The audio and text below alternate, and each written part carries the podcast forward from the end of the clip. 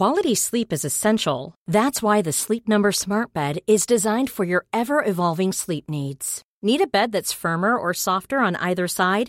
Helps you sleep at a comfortable temperature? Sleep Number Smart Beds let you individualize your comfort so you sleep better together. JD Power ranks Sleep Number number 1 in customer satisfaction with mattresses purchased in-store. And now save 40% on the Sleep Number limited edition Smart Bed for a limited time. For JD Power 2023 award information, visit jdpower.com/awards. Only at Sleep Number stores or sleepnumber.com.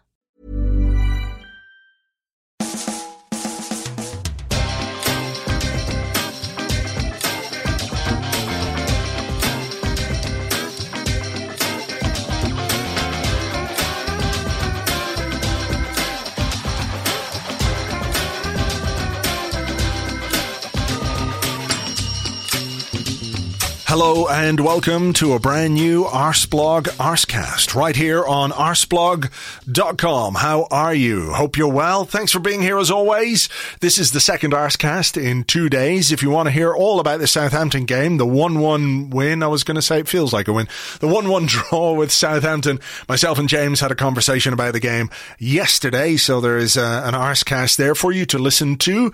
If that's what you fancy, if you haven't listened to it already, go back, check it. It's there. It's right there just push the button, download, stream, stick it in your ears. It is all there. Today, something a little bit different. I'll be joined in a couple of moments' time by Clive Palmer, who you know from the Arsenal Vision podcast, I'm sure. We're going to talk about culture and identity and changing cultures and changing things at football clubs and resistance to that change and how difficult it can be, dressing room power, um, and putting in place structures and plans and strategies and things like that. So that's coming up in just a couple of minutes time. But of course, I think we have to acknowledge one of the most amazing things to happen this week. And no, I'm not talking about Arsenal scoring a goal from open play. It's even more amazing than that. This comes from the midweek games, and they were having one of those, you know, one of the shows where the guys sit around and talk about football while watching the football. And this was Tim Sherwood, former Tottenham player, former Tottenham manager, former Aston Villa manager. You might remember him from such FA Cup finals as 2015. The scene, it's 1-1 between Liverpool and Tottenham. Liverpool have a corner late in the game, and Tim Sherwood, he's not that worried. Not too worried about these corners. I mean, it might come back to bite me here, but I think Tottenham have got the dominant dominancy in the air there, you know, so not sure anyone can get the head on the first ball for Liverpool apart from that one. Oh, oh Sim! Oh it's Firmino in the 90th minute. Wow, what a header. what an incredible header that is. I mean, it's up there with uh, the Steve McClaren versus Iceland thing. And if you don't know what I'm talking about there, just Google Steve McClaren Iceland or put it in YouTube. You will find uh, a clip which will brighten your day. And we all need that right at this moment in time, given what's going on with Arsenal. So thank you very much indeed to Tim Sherwood for the comedy moment of the week. Right. Time to get on with the show and a conversation that cropped up this week on Twitter between myself and uh, Clive and uh, Elliot at Yankee Gunner uh, on Twitter was about culture and the idea of culture at a football club, whether it's important, whether it's necessary, whether it is something that we should spend too much time worrying about. Do we only worry about it when times are good? Is it a, is it an issue when things are going badly? But maybe it could also be a reason or part of the reason why things are going badly. So with me to talk about all that from the Arsenal Vision podcast, it's Clive Palmer. Hi, Clive. Hello, hello. How you doing? I'm all right. I'm all right. Um, you know, I'm looking forward to not talking specifics about Arsenal for just a little while. I'm sure towards the end of this conversation we might bring it back around to to what's happening at Arsenal. Um, but are you on board with the idea of culture at a football club being an important thing, a, a crucial, fundamental thing, and and if so, how do you define culture at a football club? It's a difficult one, right? So footballers, they tend to be um, quite robotic in some ways. You know, think it back almost like to the army. It's almost like you have to be certain places at certain times. Mm. You got to be there for training. You've got to be this place time for your dinner, this time for the meetings, and it's quite structured. And so within a football club, there are you know, normalities of behavior. And so a culture literally is, you know, a, a number a number of behaviors by which we live by, mm. right? So, and every club has its own culture. Everyone, every every club has its own what's okay. I can do this. What's not okay most clubs have a massive fine system. so if you don't do things right, yeah. you get fined, right? Somebody in the dressing room looks after the fines. And it's almost like the way where the, the players look after the internal culture amongst themselves, which underpins the overall, I don't say non negotiables or Ten Commandments, whatever you decide they are in your yeah. club, those key pillars of your culture things like you know hard work, determination, trust. You know those sort of those statements mm. about the sit beyond, you know, open communication, respect each other, those sort of real nice, flowery, soft culture statements that sit above and drive those behaviors, right? So, and they're brought in by various leaders in the club. So each team has its own culture, and it's really just a list of behaviors. This is okay, and this is not okay. This is what we aspire to be within our culture when it's working 100%. Right. So, I mean, you're talking about a team culture there, which I think is quite interesting. And certain things are are expected, set in stone, professionalism, and you listed off some, and and you know things like punctuality uh, are part of that team culture. You know, where everybody should feel, uh, even though there are obvious discrepancies between the status of of people within the squad.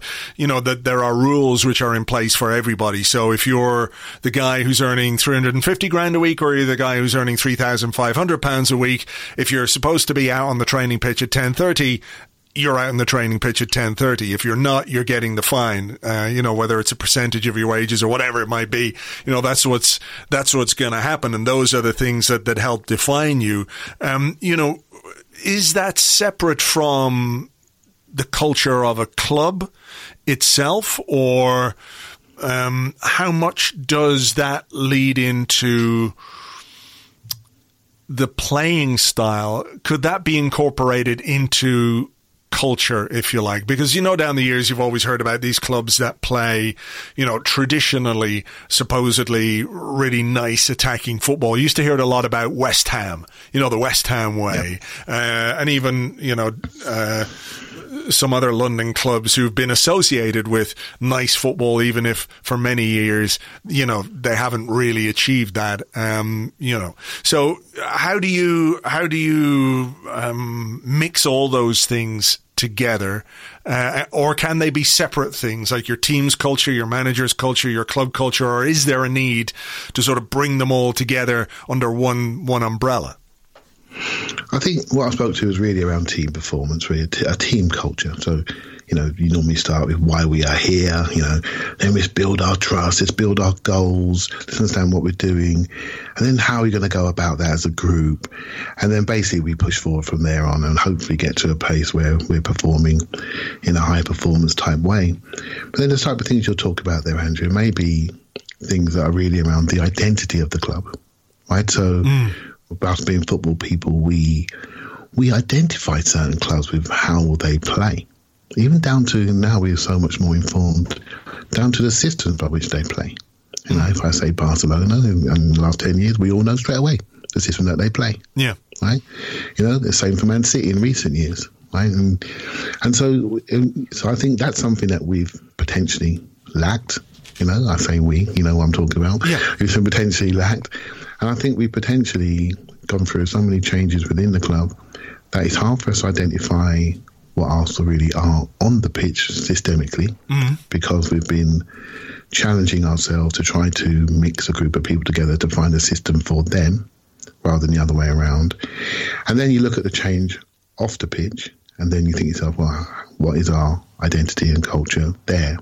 Because it's those leaders that define that culture, right? So the, the key manager, coach, he will bring that culture into the team aspect, the playing aspect. So if you look at from a behavior point of view, because of the, the change, is that culture strong? You look at off the pitch identity side of things, you think about the duality of ownership, how that's changed, different chief execs, different scouts, different contracts guy, different head of football. Well, how can we have a strong culture off the pitch that's that's stable and sustained? Yeah. We can't possibly have.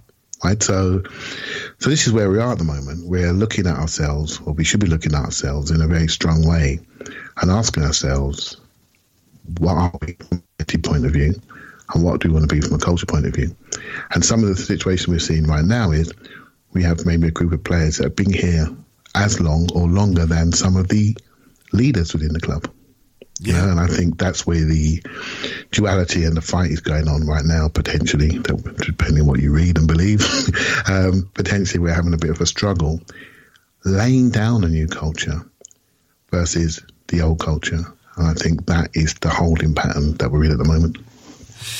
Yeah, I mean, I think that there's something there, you know, between culture and identity, whether they're one and the same or whether they feed into each other. I'm I'm not quite sure because it feels like you know one of the things that Mikel Arteta talked about specifically was was changing the culture at the club, and you know regardless of what people think about him now or the job that he's doing now, I don't remember too many people.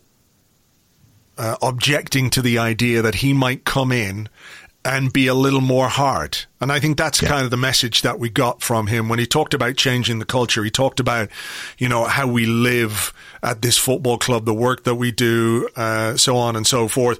You know, I don't think there were too many people going, oh, these poor guys, don't go too hard on them. It was more about get out the biggest fucking stick you can find and start ba- bashing it around, metaphorically speaking, or in certain cases, actually get a big fucking stick and hit some of them around the backside for all I care. But, you know, it's it's a difficult thing to implement because at a football club, we all know the old adage about how it's easier to sack a manager than sack the entire squad, um, and there's a kind of safety net in there, isn't there, for for players because they know, like more than likely. It's not going to be a case that six or eight of them are going to be out the door it's much easier just to get rid of one guy and bring in someone else who could try and squeeze a little bit more out of them. So coming into a club where where things have been ingrained, where you know it's comfortable, where there isn't the pressure to perform, and I don't just mean like in the ninety minutes. I, I'm talking uh, very broadly here, where you can underperform for lots of your Arsenal career and get a new contract or be yeah. offered a new contract or just go to the end of your contract if you feel like it because you know why the hell not? I'm very well paid. I can just sit here and see out my contract and and that's fine. And and that kind of thing is is really difficult for for any manager and I don't just mean Mikel Arteta. If somebody else came in and tried to do the same thing tomorrow I am quite sure that there would be a measure of pushback from some of the people who quite enjoy things the way they are Absolutely. I think um, when Arteta came in, he started talking about his non-negotiables, which is the set of behaviours that we just spoke to, yeah. Where, whichever they are to, to them. He didn't go into detail because that's personal to the dressing room, but he did talk about his football blueprint. He did speak about how he wanted to play, be a possession team, control the ball, attack as much as possible. I'm looking at the two things. I'm thinking, great, he's attacking the culture. Now he's talking about football that we all like, you know, nice buzzwords. Yeah. I'm thinking this is exactly what we need because of exactly what you alluded to there, Andrew.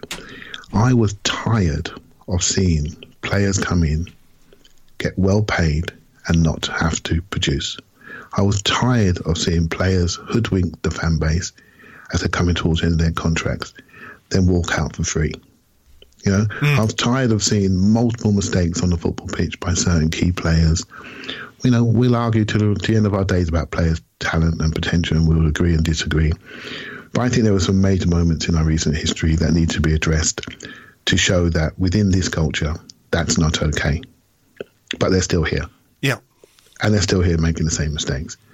So, what does that tell you about our culture, how our standards have fallen over the last few years?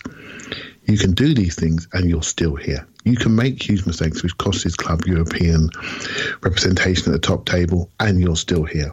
You can disappear in certain games, and you're still here. You can give penalties away, and you're still here. You can throw your shirt down and tell the fans to do one, and you're still here. You know, yeah. This all says it's okay. It's okay. You can come to Arsenal. You can enjoy yourself in the centre of London. Go see a few museums playing a beautiful stadium, a beautiful training ground, and it's okay to do that and you will still be here. It's okay to pop off to Dubai and come back and you'll play the next game. Mm. And this is the stuff we have to decide. Are we prepared to back someone who's going to challenge this in a consistent way, we hope, or are we just going to let this continue? And then it comes back to the question of who do we trust to apply the standards and the culture that this club, in my opinion, so dearly needs before he even talks about producing good football. Yeah, I mean, look, I think it's, you know, we have to talk about that phrase, I think non negotiables. It's a really good one. And I, I, like it when a manager is, is up front. But I think we also have to recognize that within football, um, it is a, a complicated industry in that you're dealing with uh, millionaires who yep. are temperamental, egotistical, are told from minute one to minute the end of the day that they're great and everything about them is great. Um, and I'm not saying all footballers are like that. Some of them are, are, you know, decent and humble people and, and, you know, but there are enough of those kind of characters. Um, to make it challenging for a manager, any manager. Yep. You know, if Arsene Wenger had his challenges with certain players down the years, which he did, and he was a hugely, vastly experienced man who had, you know, a, a, a lot of dealings with a lot of players and a lot of different um, incidents, etc., etc. You know, if he had his incidents with players, a new manager is definitely going to have incidents with players and find things a, a little bit difficult. So the non-negotiables thing, great. But then you realize that actually it's kind of negotiable because of expediency, because yeah. of the team you want to select at the weekend, because you think, oh shit, this guy who's been a dickhead, I actually think I need him. Now, maybe that speaks a lot to the, the makeup of the squad that you have, but you immediately find yourself having to, at least in the, the eyes of fans, I think we should also recognize that we do not know everything. We have our view from the outside, and on the inside, things can be a lot less clear cut than we think, or a lot more complicated than they appear to be. So, you know, all of these things feed into the the decisions, which isn't to defend them, but just to try and understand them. That that you you you set it out in black and white. This is what it is. This is non-negotiable. And all of a sudden, people are saying, "Well, that that looks pretty fucking negotiable to me." You know, it, it it's it's a difficult it's a difficult thing to keep on top of, particularly when, uh, like I said at the start, I think people bought into that in a really positive way because it's what a lot of us wanted to see. Yeah, I, I definitely wanted to see it. And I think the, the challenge is, you're absolutely right, we don't know everything. So we we don't know what these non-negotiables are, but we can probably guess they're a set of good behaviors, right, and bad behaviors. So, do you think it's more? When, sorry, just to sorry to cut across. Yeah. I mean, do you th- it strikes me, you know, that it's probably more to do with how you behave yeah. at London Colney than what you do in your free time per se. I would definitely agree that within the team environment, within that culture, yeah. it's how you behave. And so when I read a couple of things today about lateness and punctuality, yeah, yeah. that that is a worry, mate. That's a worry because that's a basic. Right, that is a basic.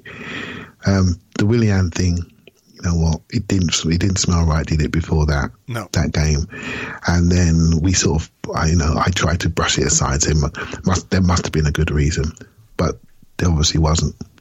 That doesn't feel right, right? So, and then people then once you show that little chink in your armor, then it's like, okay, what's what's the non-negotiable then? Do you mm. see what I mean? And um, mm. you leave yourself open to critique. You leave yourself open to critique from outside the club, even though we don't know everything. And it sounds like you leave yourself open to critique with inside the club, who do know what the rules of the road are. And those rules of the road have to be applied in a consistent manner for the people that know what those rules are and live by them every single day. Yeah. Remember, it's a situation. This is how we're going to not be. This is how we're going to live. That is exactly what we're talking about here. These are behavioural type rules of the road. And and again, if you're going to do it, you have to live it. If you're going to apply it, you have to apply it to everybody in a consistent manner. Now, the frayed edges for me, they started to show at Leeds, funny enough. Post game interview um, about Pepe, that was the first time I thought, mm, this doesn't feel very good. This feels like the pressure's starting to ramp up a little bit. and maybe there was issues before the game which we maybe now be more aware of. So that to me was the moment when I think um, there were some questions being asked, maybe going the other way from the players to the management. And I think that's the, that's a moment in time that we may look back on and say it started to go wrong there, or was that the start of the of a new turn where we actually come out of it? Although I'm sitting there feeling very doubtful about that today, but I'm hoping that we can turn out of this hole that we're in, and maybe that period we're just going through right now between Leeds and now is the period that he needs to come through. The club needs to come through to pivot for a new direction.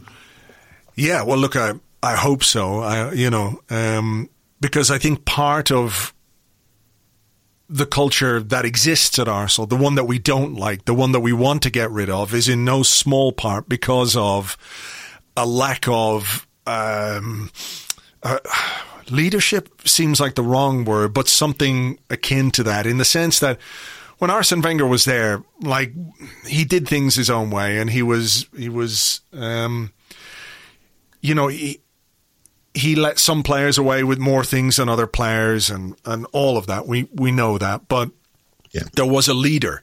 There was somebody at the club who who you could look to and say he is the figurehead. And then we went through this period where, um, I think the ownership because they trusted Ivan Gazidis, they they put their eggs in his basket to assemble the the new structure post Wenger, and then he left, and then Mislintat left, and then Raul had all the power, and then I don't think Raul's uh, tenure as director of football is going to go down in Arsenal history in a way that we'll see him get a statue. Shall I put it like that? Um, well, you won't be building it, I know that. No, sure. I fucking won't. or I'll be building it out of yeah. Anyway, never mind. But you know what I mean. So th- there were. We've got to a point where the last twenty four months or so, um, we've lost that leadership, and there hasn't been anybody in charge if you like, or the people who have been in charge have not been doing the right kind of job. They've been doing things which are perhaps at odds with the kind of culture that you want to create.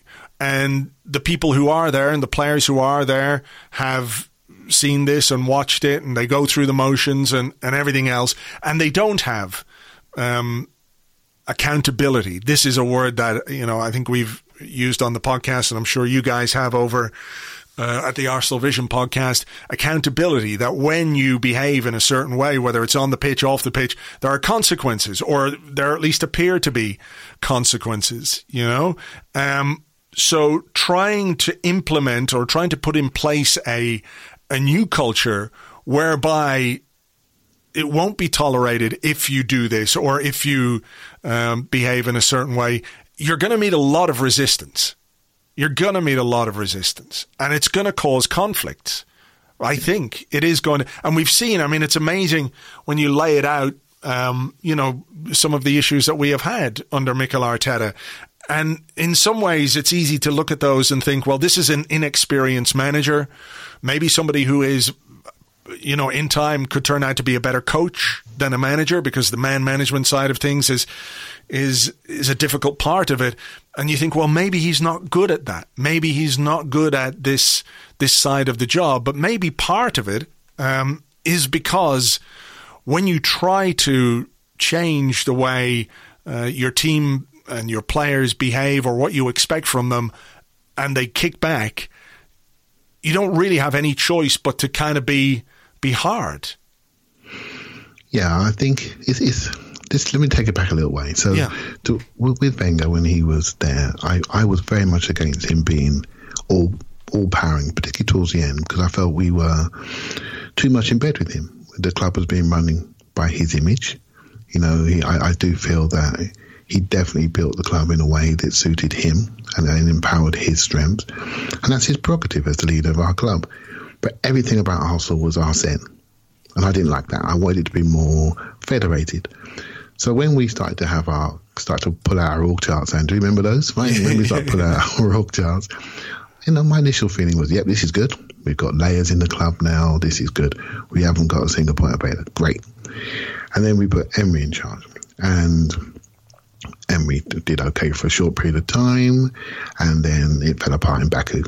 Right. So, and then all of a sudden, the behaviors that he put in place, people didn't like it, didn't like how he communicated, leads coming out of the dressing room. Uh, ex players talk about the players don't know what he's talking about. You're done. You're gone. Yeah. See you, mate. Then Arteta comes in after Freddie's little period, and he comes in and he comes in with Arsenal values. Great. Somebody we know. Um, we know him. He's played for us. Great. He's talking all the right things. But he's now he's now laying down a set of rules to his players. They're thinking, well, yeah, that's good, but I'm sorry, you're not Arsene Wenger. You're you're not you're you might want to be the single point of failure. Whether the club needs to do that or not, and that's a debate. It's a strong debate. One I didn't really think much about when initially did it, but now looking back, I'm thinking, did you need to do that? Did you need to empower him so much? Because now you're laying him up against somebody who's the greatest manager in our history. You're now saying we're going back to that model, and by design, you literally end up comparing the two and it's impossible to compare the two. One's in his first job, and one has had a lifetime of management, and so you immediately create a, a, a tug of war, a duality between the old world and the new world. And there are still Arsene Wenger players here. There are still players that have been signed by Emery, and some of them are not playing, not even at the club anymore. Hmm. And suddenly, we got a situation where Arteta's coming. He wants to he wants to implant his own culture on, he can't really buy that many players in the COVID market because we can't sell anybody. So he's coming hard, maybe expecting to make changes on the playing staff, but he actually can't. You know, no one wants to buy him. We can't sell. We haven't got masses of money, so a couple of free transfers come in by our friendly agents, shall we say, hmm. and that they haven't helped the culture, in my opinion. They haven't helped us progress going forward. And so, in a situation where he's talking strong, but he can't back it with action. So, if you're going to talk strong to people, they're thinking, well, I'm on the way out here. My livelihood's under threat. I better, I'm starting to internalize a number of players in our club, in our dressing room, that have will have a year to go in the summer or will be out in the summer. We could easily see 10 to 12 players leave this club. Those 10 to 12 players right now, they know who they are. Mm. They know they know it's them. Do you think they're going to be running themselves into the ground? Do you think they're going to be talking about accepting these non-negotiables, or are be talking to their agents and internalised and looking for their next move? It's an incredible hodgepodge of a situation that he has to manage, and some of that he's done himself. Some of that he's not been advised well by the club. Particularly, I asked myself a question. I said the other day in the podcast: if we're offering Willian to this manager, we have to ask ourselves why we're doing that.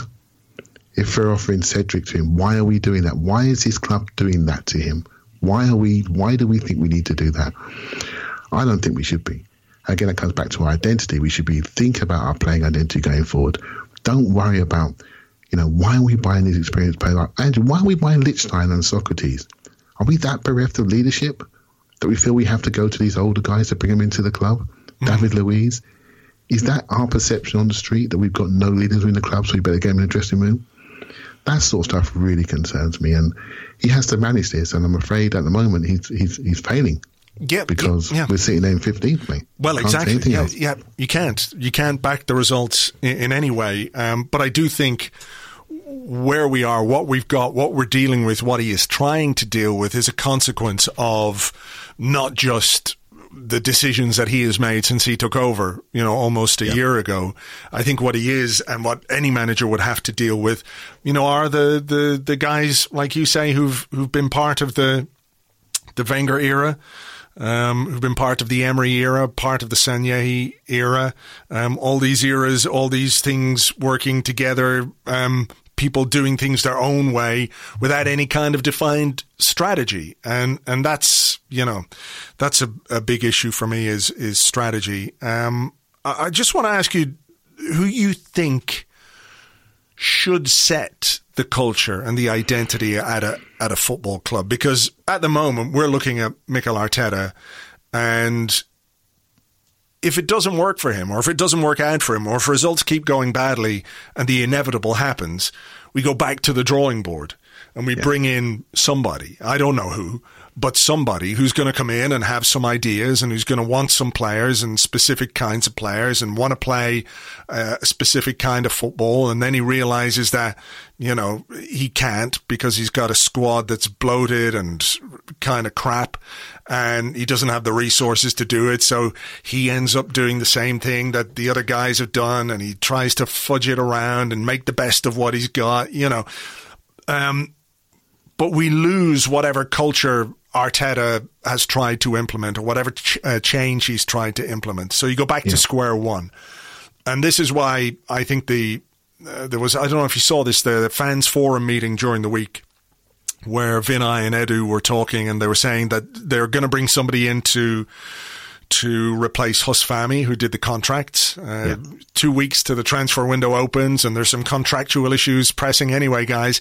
You might want to get that time. guy in. Yeah, yeah. no rush here, guys. Don't worry about it. But they're not going to get somebody to replace Raul Sanllehi because the power that Sanllehi had was divested into uh, Arteta and Edu. You know, is there not a need for that to be set from higher up? That that okay, this is how we're going to play. Yeah. These are the players that we feel as a club we need to help us play that way. Not the not the player that the agent mates brought in, not those guys, the easy signings to make, the deals which benefit the player and the agents and maybe other people far more than they benefit the football club and the team. That's not what we do. This is how we're going to play. These are the players that we're going to play it with and you you're going to pick the team, you're going to manage the team, and when results are good, we're going to love you, and when results are bad, we're going to get somebody else in, and they're going to use these players, but we know the players that we have. And whoever's coming in knows the players that we have and knows what's expected from them. And this is where I worry a lot about how many eggs we've put in the Arteta Edu basket. You know, I know they've barely had a window.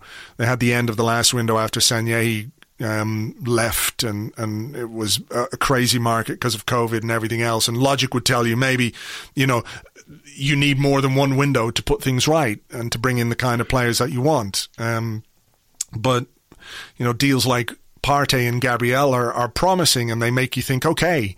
And then deals like Willian make you wonder, it's just going to be kind of more of the same. So, you know, is there not a danger of putting too many eggs in, in the, the Arteta basket? So if when inevitably at some point he has to go. I'm not saying it should be next week. Uh, you know, it could be a while from now. Um, I'd like to see us win games again and turn things around. But but when that happens, you don't have that being set from on high, unless that's Edu's role. Do you think? Well, yeah, I'm sure if the club are listening to this, and they could well be, um, they'll be thinking, well, we've got Eddie to do that role.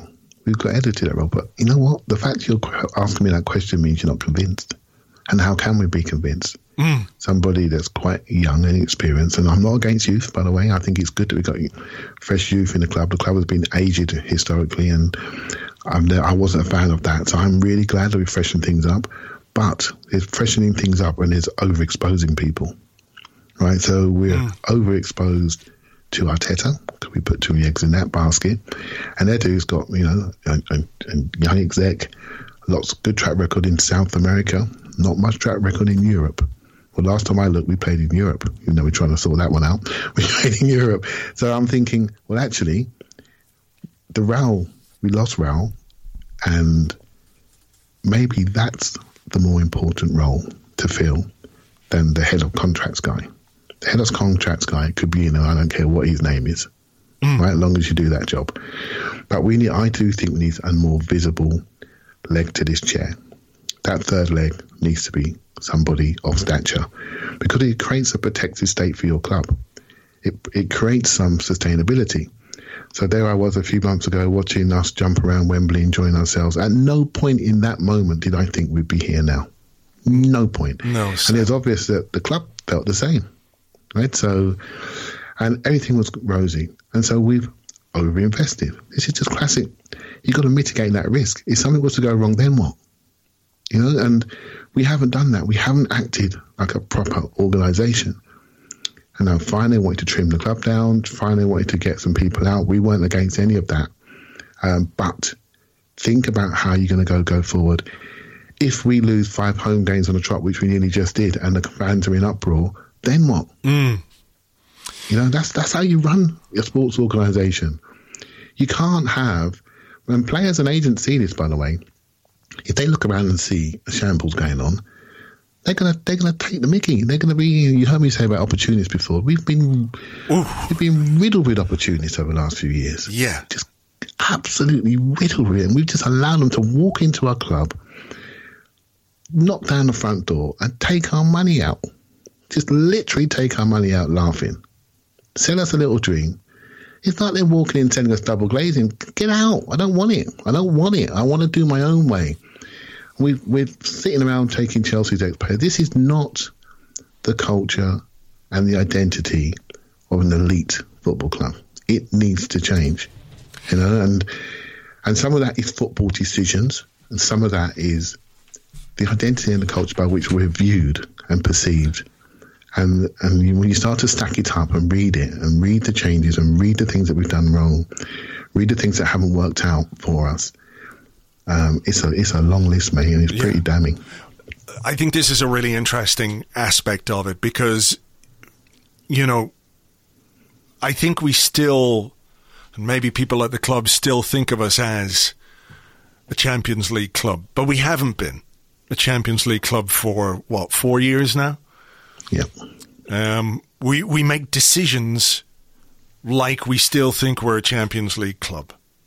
We make decisions which are, in isolation, I think justifiable, but i as part of a wider strategy, if you can call it a strategy, because I don't think it is. I think there's a lot of kind of making shit up on the spot when it comes to to our recruitment and, and things like that you know they they just don't stack up and they don't produce what you need them to produce so is it kind of is the way forward tied in with the need to step back and think about and accept what we actually are now and put in place a plan, a strategy for what we want to be again.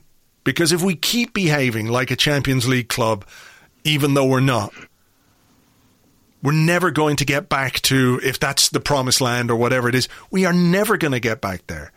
Yeah. You know, you can't make any kind of progress without at least acknowledging that things are not what they used to be. That we are not the football club that that we were told we would be. How many times? You know, we could do things that excite you. We're going to compete with the likes of Bayern Munich, etc., etc. We are so far removed from that now that there's almost, I know to use your phrase, you know, blow it up, but there's a need to kind of press the reset button. And even in our heads as fans, and it's a difficult one to accept. It is a difficult one to accept when you spend so long in those those upper echelons when it's now gone so far down the road that you kind of need to turn back and, and just kind of retrace your steps and think, well, how the fuck did I get here? How do I get to where I want to go? You know, we have to think about what we want to be, not what we used to be. I absolutely agree. I think what we need to do is get used to this word called acceptance. Right? We have to accept who we are and where we are right now, not who we used to be, hmm. not who we've been historically. Acceptance. So it's much like anybody who's, who's facing any problems in life. You have to accept you have a problem, right? You, you know, and sometimes you know if you. If, uh, when people are struggling with alcohol, or struggling with things, addictions, or things like that, it's it's a real struggle. It's a real struggle, and so it's almost like every now and again we we pop down the off license and go and do something that we used to do. You know, with a, with a deal or a contract that's not really what we should be doing. You know, based on where we are, based on where the club is strategically, based on our dressing room, based on our contract situation, we we really are struggling with our own selves at the moment.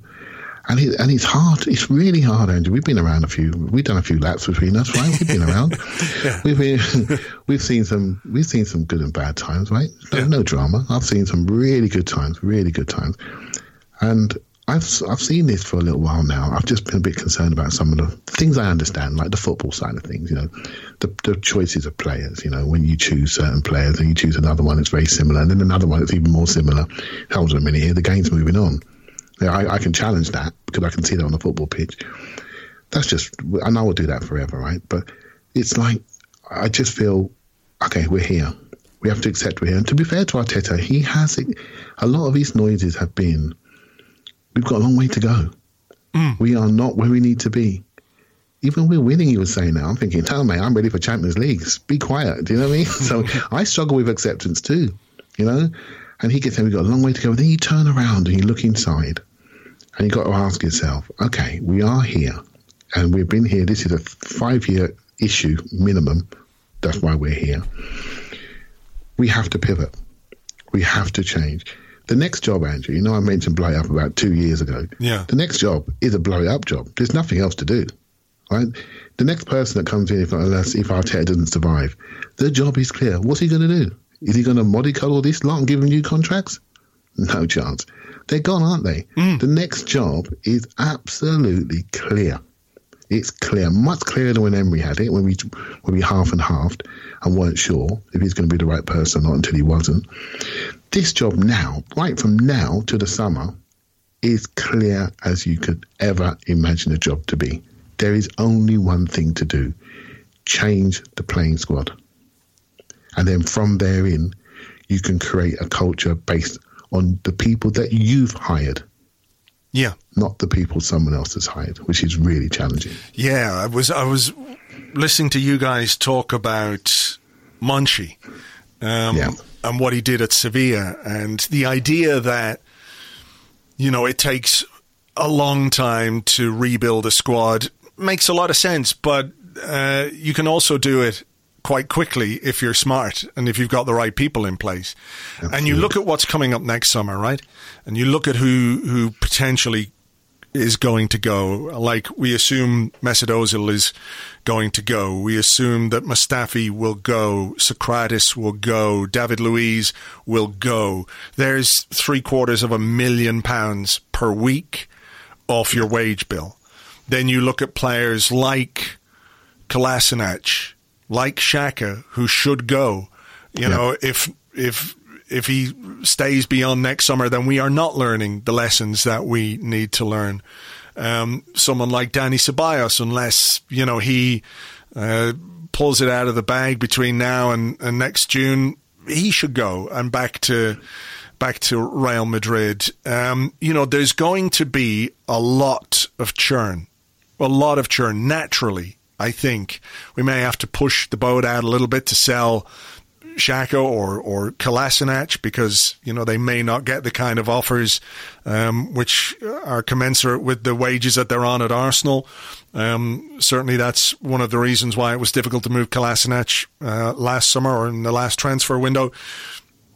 But you know, you're looking at then having to either bring in or promote a lot of young players or a lot of new players, and this is where this is where I think it's really important for Arsenal to have a genuine, a genuine plan, a real, proper, dyed in the wool, fucking nailed on plan about how we are going to rebuild.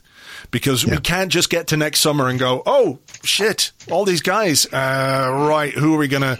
Who are we going to bring in? But when it comes to recruitment, obviously the players you bring in from your academy are going to be young. But when it comes to recruitment, you can't keep doing the Luiz thing, the Willian thing, you know, the Lichtsteiner thing, the Sokratis thing, the Cedric thing. Yep. You just cannot do that if you want to be, um, if you actually genuinely are interested in rebuilding and improving. You have to, you have to target the market to bring in young talent. It doesn't have to be 18 doesn't have to be 19 you know you can look at players in their early 20s who've got plenty of experience you know and and that should be the focus of our recruitment, uh, as far as I'm concerned. Um, it's about whether or not the people who are in charge right now are still going to be in charge next summer. And if they're not, then who's putting in place their plan? You know, this is what worries me about it going wrong. It's not so much that I'm I'm like overly invested in Mikel Arteta. Like a lot of people, I, I feel uh, warm towards him because of his time as a captain and because of winning the FA Cup and all that kind of stuff. But uh, at the end of the day, what I want is my football club to be successful and my team to be successful. And, you know, uh, if there are casualties along the way at the playing staff or at managerial level, so be it. That's part and parcel. That's, it's all in the game, you know? But yeah. The, the worry that I have is if we've gone down the road with Edu and Arteta's plan and they get canned or I don't know who's who's who's making the decisions? Who's going to bring in the next guy? What's josh kroenke going to do? Um, you know josh kroenke and vinai with all due respect who's a, a business guy you know yeah. where is where is the the football brain if you like and i know where it is at the moment it's in it's in arteta um, yeah. but it appears to be um, struggling a little bit right now obviously it does. This is the uh, very similar conversation I had last night after our podcast. I said it's not that I'm overly invested in Arteta, is but I don't trust anybody else. I don't know anybody else. So you're really in a situation where I'm in a situation of who do I trust to make the next steps? Mm. Right? There's, there's nobody left. We've been cleaned out. There's nobody left. Who do I trust? Uh, the the ownership has been absent. Who do I trust to take some of the biggest decisions in our recent history. Mm. Because that's where we are. You mentioned about eight players there. I can give you a few more. Lacazette in the last year of his contract. Yeah, yeah, yeah, for sure. Elneny in the last year of his yeah. contract. I think Eddie's in the last year of his he contract. Is. Balogun's not even, he's well in the last year of his contract. So it's at all levels within the club. We have got some, we got some major decisions to take. So it's not about who's doing a good job and who's not doing a good job. I want my club to be much better than it is today, much like everybody does. So who's going to take us there? Because if we fire everybody, there's nobody left. but you know, if Arteta goes, well, you know what, Edu's part of that as well. So then he goes. Yeah, yeah, yeah. Like I, I'm, I'm very strongly of the opinion that if Arteta gets the sack, Edu should also get the sack. Absolutely, and Edu's giving Arteta a little bit of support in the press the other day. I'm thinking, mate, I hope you're not sitting too comfortable in your chair because yeah. I'm looking at you. Yeah. You know, I'm looking at you. If anything, you're on a rockier ground than the manager is. If he gets three wins, he'll be fine. What about you? What are you doing? Mm. Your your period's coming up in January and in the summer, and you better be tip top because there are lots of people who are looking at you very very closely, and will judge you in those periods. So I wouldn't be looking down from my high horse saying I support this, I support that. You've got a big job to do. As far as I'm concerned, they're a partnership. So if one doesn't make it, they both don't make it. Then Andrew, who's going to be looking after the team? Is going to be the chef? Because I'm not sure. I'm not did, sure who else is there at the moment we, to, um, yeah, we had this question. We had this question for the Arscast Extra the other day, and I, I meant to ask it of James. Uh, I apologise. Um, I think it was on our Discord, but somebody saying like, if Arteta gets the sack, like who takes temporary charge of the team? Like who's is it? Steve Bould? I mean, that's that's all. That's all that's there. Steve Bould and, and Per. And Per Mertesacker, but you know, Per doesn't want to be that guy. He doesn't. No. You know, you could see how uncomfortable he was in the period where he was he was trying to give some support to Freddie, and you know, even then, when Freddie was the interim manager, all we had was Per, the goalkeeping coach, and and fucking Doris, the tea lady, on the bench beside him. you know, so if and, and again, look, I just want to be clear. I'm I'm not saying that if there's a big decision to be made, it shouldn't be made just because there isn't anyone there. But the fact that there isn't anyone there should be a significant worry. You know? Yeah. Absolutely. I mean, there is a there's something called Lean Six Sigma, where you have lean organisations where you get more, we get less people to do more things, mm. and but we we've really nailed that one. we, we've nailed that one, and now we're in a situation where there's like it feels like there's two people left in the club. Yeah, and uh, that's what it feels like from here. I'm sure that's not, obviously it's not the case, but that's how it feels, and that is not healthy for any organisation to have that lack of um, depth and too much of a single point of failure. It's not healthy. We've done it for years. We've gone back to it because we felt comfortable with it. But how can you be comfortable if we? I don't think Arsenal have quite managed the fact that um, we've grown up as a club. So we've we've grown into this organisation. We, I think we, I think we became too bloated. But now we haven't quite managed the size of the club we actually are. We haven't quite known how to act. We, we've been caught between two stools, between trying to be a little bit cute sometimes in transfer market where we don't have to be. We can just be who we are. Mm. You know, buy, you know, don't don't be cute. You know, just just buy Kante. Don't buy Xhaka. Just buy Kante. Pay his brother a couple of million quid. Just buy him. Do you know what I mean? Yeah. Um, because that'll benefit the club. You know what I mean? That'll benefit the club. Don't don't be spoiled up by your morals. Just do the right thing for the club. You know, and um, and and that's it's those type of things. And um, sometimes when I see those things in the press, I think, you know what? I'm I- I'm one of the reasons why I support Arsenal because of our values, because of our morals, and I think, well, you know what? I, that's great. But every now and again, you have got to decide, well, actually, what do you want to be? What do you want to be? How elite do you want to be? Because other people are just doing what's required to be better. Uh, yeah, other football clubs are absolute bastards. Yeah. They are bastards at every fucking level. And and we're we've trapped in our Arsenal morals, mate. We're yeah. trapped in them. or we've just been bastards to ourselves, you know, and made the, the the wrong decisions along the way. And I'll tell you, you know, one thing I think, um, not that it gives me great optimism, but I, I suspect over the last little while there has been some slight change at ownership level, and this isn't to back KSE or anything like it, but I think, you know, for a long time they didn't have to worry. They didn't have to worry about anything. Really, it got a bit tetchy at the odd AGM, and Stan would sit there and he wouldn't say anything, and Arsène would get up and he'd pick up the microphone and he'd, you know, he'd captivate the room, you know, make everything better, and and you know whether people hated Wenger or whatever else, you know, when he stood up there and he talked, he's a convincing talker, and he, he you know, he said the right things, and people, you know, um, but they, you know, we kind of the consistency that we had as a football club meant they did not have to think. They didn't have to make decisions really. It's just like, well, we're top four the whole time. Champions League money is there. Here's some money for transfers. Go do it again. Oh, look, we've won the cup. That's nice. We've won a trophy. We're winning. Blah blah blah. And now over the last you know, three years, four years, the trajectory is is is obvious. Everyone can see it. Uh, you know, I think they they kind of thought they could just trust Ivan to put things in place, but in doing so, like you say, we left ourselves open to opportunists, and we've taken a big hit. At the end of the day, this is a big organization that they own, that they uh, like. I don't think some of the stuff that's happened behind the scenes will have gone down well with a big American corporate organization. I'll say that much. Yeah.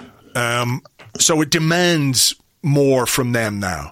It demands more, and I think we saw that with, with Tim Lewis being appointed to uh, to the board as a non-executive director. You know, uh, to provide Yeah. some kind of some kind of oversight. So you know, perhaps there is something to be. Um, I'm not sure if pleased about is is the right thing, but but some level of of oversight um, that might push us can't be a bad thing. Yeah, I obviously some of the yeah some of the actions since he's been on board have been quite decisive, right? And um, Yeah. and, I, and I, again, I, I quite like them in you know in isolation. I think it's the right thing. We've we've heard some of the chat in the background, and it's the right thing. But how we build from here on in is not, you know, is up for debate. And did we need to overburden Arteta with that role? Because what it does now, it restricts our ability to manipulate the organisation appropriately. Because now you've said we're here. So if we bring someone in over the top to be like a head of football, what does that mean to two other people? Yeah. You kill their careers. So you haven't given yourself any wiggle room. You can't, you know, how are you going to retitle the contracts guy? You know, what's that? So you've really said this is who, you know, we're building the club's image in this guy, which is great. But if your centre backs don't like him, or your centre midfielders don't like this guy, then what? Right? And that's potentially what's happening right now. Right? Mm. So, and that happens in a dressing room. A dressing room culture is something else, mate. You get eaten by it or not. And the, like that dressing room at Emery ate him alive. Just mm. checked out on him right in front of us. He took his money and off he went. And, you know, whether you liked him or not, whether he could commu- communicate with us or not, whether we believed his story or not, Uh, he wasn't a bad guy in the end. And he's showing that right now in his next job. Right now. Right. So, but he couldn't work with the group that he had. And that happens sometimes. You go to a job, you go to a firm. I don't fit this firm. It doesn't work for me. It doesn't work for me how I behave and how it doesn't allow me to thrive. so I need to be out of here. It doesn't work for me. And That happens in everyday life for everybody. And doesn't mean you're a bad person. And and it happened to Emery, and dressing room met him. Is dressing room going to eat Arteta now? I don't know. And then we have to decide: Are we going to let that happen? Yeah, well, that's it. Are you going to let uh, the dressing room like it's uh, it's one of those things that like if they eat Arteta, they'll eat the next guy. You Yeah, know, the next guy will. and they'll eat the next guy and the next guy. Like, is there not a? Is there not? Uh, uh, again, maybe it's not not right bringing it around to culture, but you know. Uh, and again, this uh, this really depends on results. You know how a manager is perceived and everything else. So we're not overlooking that. But but do you need maybe in order to change things, in order to effect the kind of change that you want, you've got to show that if you're the old guy, the experienced guy, the guy in the dressing room who's had the track record of falling out with this manager and that manager and that manager, that like at this club, you're the one that's going to go. That footballers, they don't hold all the power or as much power as they like to think they do. It, it's really important that I, I you often hear me talk about, you know, we need the serenity of results because we really do need some results in the next two, three weeks. We really do because mm. this is getting serious. You know, every team seems better than us. I watched Fulham the other day and they look pretty good. Do you know what I mean? I, I watched them, honestly. I, know, watched I them. know, they look really good. I'm thinking, crikey, we killed Fulham on the first day of the season. And now I'm looking at them. They got shape. They, they look fast. They look athletic. I'm thinking, oh my God, we got to play Fulham. I'll be worried. Do you know what I mean? That's mm. where we are right now. That is where we are. You know, we managed to, you know, I was, I was sort of relieved after the Southampton game, but should I be relieved with a home point against Southampton? Well, historically, no, it doesn't make sense. But where we are right now, I feel relief was a appropriate emotion last night, you know, and um, and so yeah, we're in a we're in a we're in a place, Andrew. We're in a, we're in a place where we need some calm to allow us to accept who we are and deliver a plan to change this once and for all. You know, and the only way we're going to get calm is by getting points. And as soon as we get some points, then we can breathe and go, okay, what are we going to do in January? Hmm. What's the plan for the summer? We can get some movement. We're at the behest of transfer windows. So we have to do things in January. We have to accelerate things. We have to make, and this is where we need, do need support from ownership. We may have to wear some contract costs. We have to wear some loyalty payments. Let's not be too proud now. We've got a club to maintain here. Yeah. Right? We've got a club to maintain, and, and people are used to our club being where it is. We are built in a certain way. We have infrastructure. We have everything in place to be this club. We need to start being it. And now, if we're going to support this guy, we need to support him financially so he can make those decisions to remove those people out of the dressing room that are causing him trouble. And and he needs to sharpen his game up. Right? Simple as that Yeah. And and he needs it's not it's not all about the club. He's part of these decisions as well. He needs to sharpen his game up. I'm sure he will with a few results. But if he doesn't get those results, mate, he will not be here. And that's it because the club comes first. And if he's and if he's not uh, able to turn the dressing room around to produce performances, to produce results, then I'm afraid he, like any other guy, he will he will pay the price. Hmm.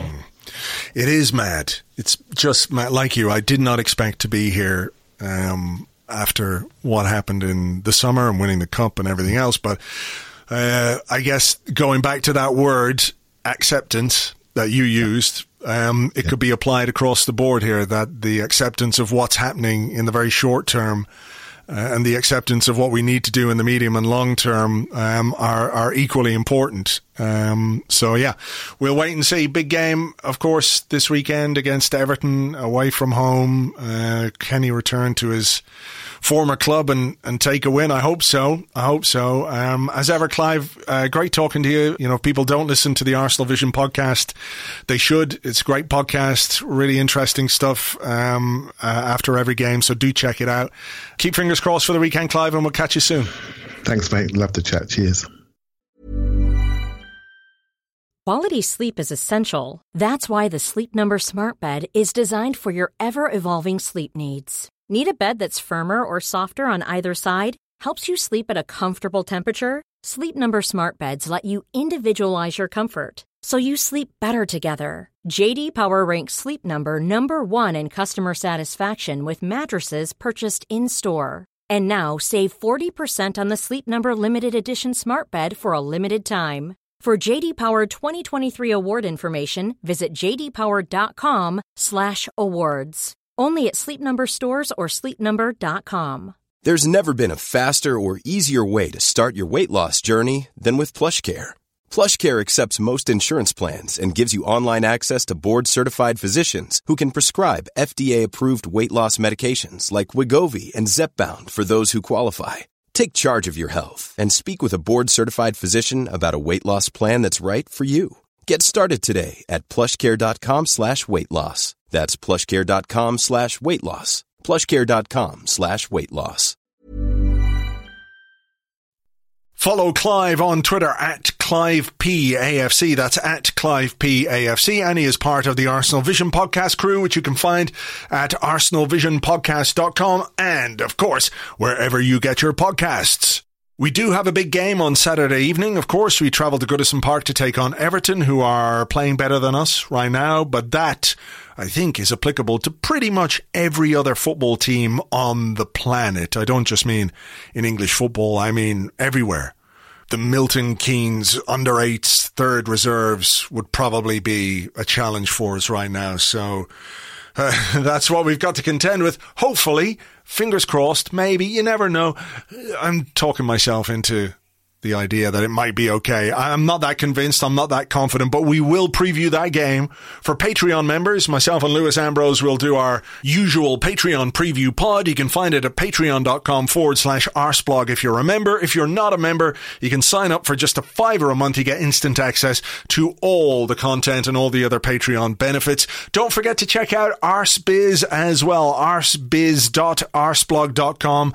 I know we're getting close to Christmas, so maybe it won't work for Christmas shopping, but if you are looking to do some shopping uh, for anything at all, maybe you can help support a fellow Arsenal fan. We've got a list of hundreds of Arsenal fans who run their own businesses and services and everything else, and you can find them all at arsebiz.arseblog.com, all nicely filtered and categorized so you can find exactly what it is that you're looking for. Okay, we will leave it there. Thank you very much again for being here. Thanks for listening, for downloading, for all the comments and all the feedback. It's hugely appreciated by everybody here uh, who works on the site. Uh, James and I will be here on Monday with an Arsecast Extra. Fingers crossed. Man, what we wouldn't give for a goodly morning. So let's hope that somehow we can, you know, do that crazy thing that we used to do and win a game of football in the Premier League. Let's see what happens. Enjoy your weekend. Talk to you on the next one. Until then, cheers. Bye bye.